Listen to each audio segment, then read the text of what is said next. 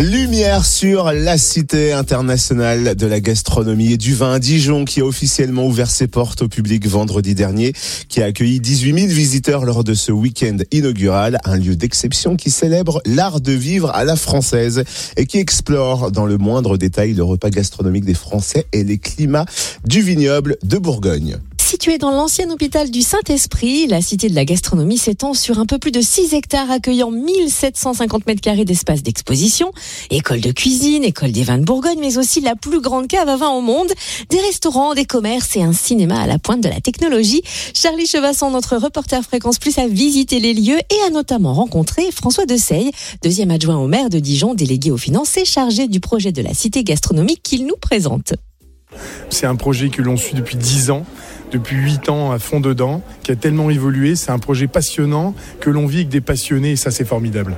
Alors c'est vrai que ce projet est un, des projets qui aboutit par rapport à ceux qui avaient été mis en, en place sur Rungis, sur Lyon. Celui de Dijon, il est là. Oui, c'est vrai qu'on a profité aussi, euh, on a regardé ce qui se faisait ailleurs pour justement le faire évoluer différemment, apporter, euh, et ça c'est vraiment le mot de la gourmandise. Dans cette cité, il y aura de la gourmandise, il y aura de l'expérimentation, et c'est pas simplement un espace muséal, bien au contraire, c'est un lieu de découverte culinaire. Alors est-ce que les promesses sont tenues? Oui, euh, l'effet waouh, j'adore ce mot, c'est vraiment ici qu'on le retrouve. Quand vous verrez la cave de la cité, 3000 références de vin, 250 machines qui servent des vins au verre, c'est formidable. 1000 vins de Bourgogne, 1000 vins de France, 1000 vins internationaux. Et euh, c'est vraiment formidable, c'est la plus grande cave à vin au monde. Nous aurons la cuisine expérientielle. La cuisine expérientielle est venue petit à petit. Quand on a vu qu'il y avait pas assez de gourmandise dans les autres cités, on s'est dit on va amener de la gourmandise et on espère la demi-finale Top Chef 2023. Il y aura des combats de chefs, des démonstrations culinaires et il y aura des élèves, des scolaires qui pourront venir voir comment on fabrique un petit déjeuner. Il y en aura pour tout le monde. Et vous, à titre personnel, qu'est-ce qui vous marque le plus?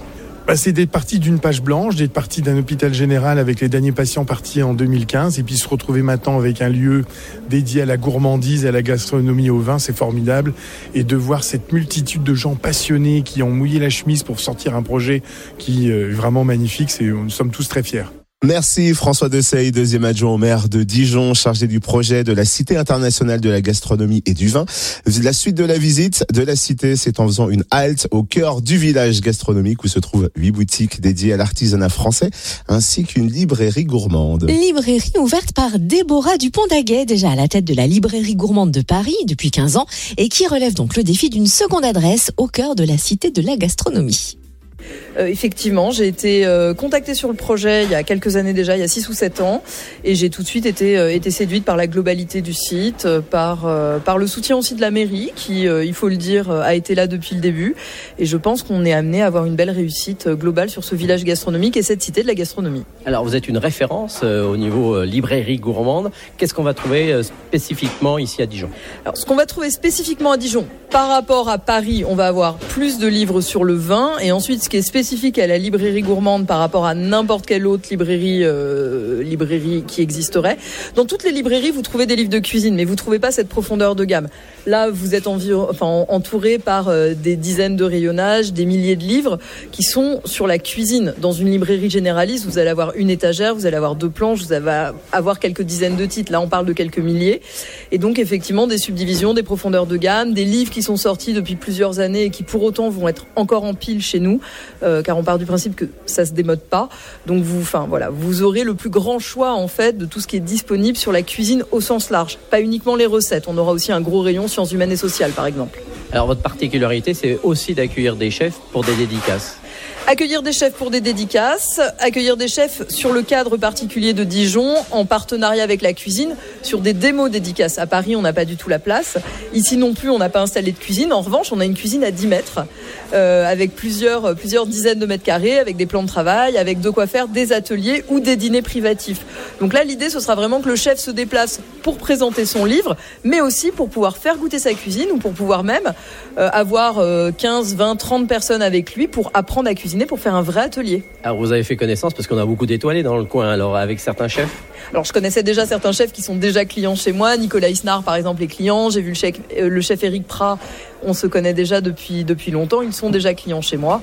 Euh, le chef euh, du restaurant Cibo, Angelo, c'est pareil, il est client. Donc voilà, on va retrouver, ainsi qu'avec les lycées, les lycées hôteliers du coin. Euh, sur ceux de Dijon, je ne sais pas si je connais déjà les professeurs, mais par exemple au lycée hôtelier d'Auxerre, j'en connais déjà qui habituellement venaient à Paris et qui là sont ravis de se dire qu'ils vont aller sur Dijon. Donc il y aura une véritable synergie. Une véritable synergie. Et puis euh, sur la Bourgogne-Franche-Comté, parce que là on parle que de la Bourgogne, mais il y a aussi la Franche-Comté, il faut pas les oublier. Il y a pas mal de pas mal de chefs, pas mal de pâtissiers.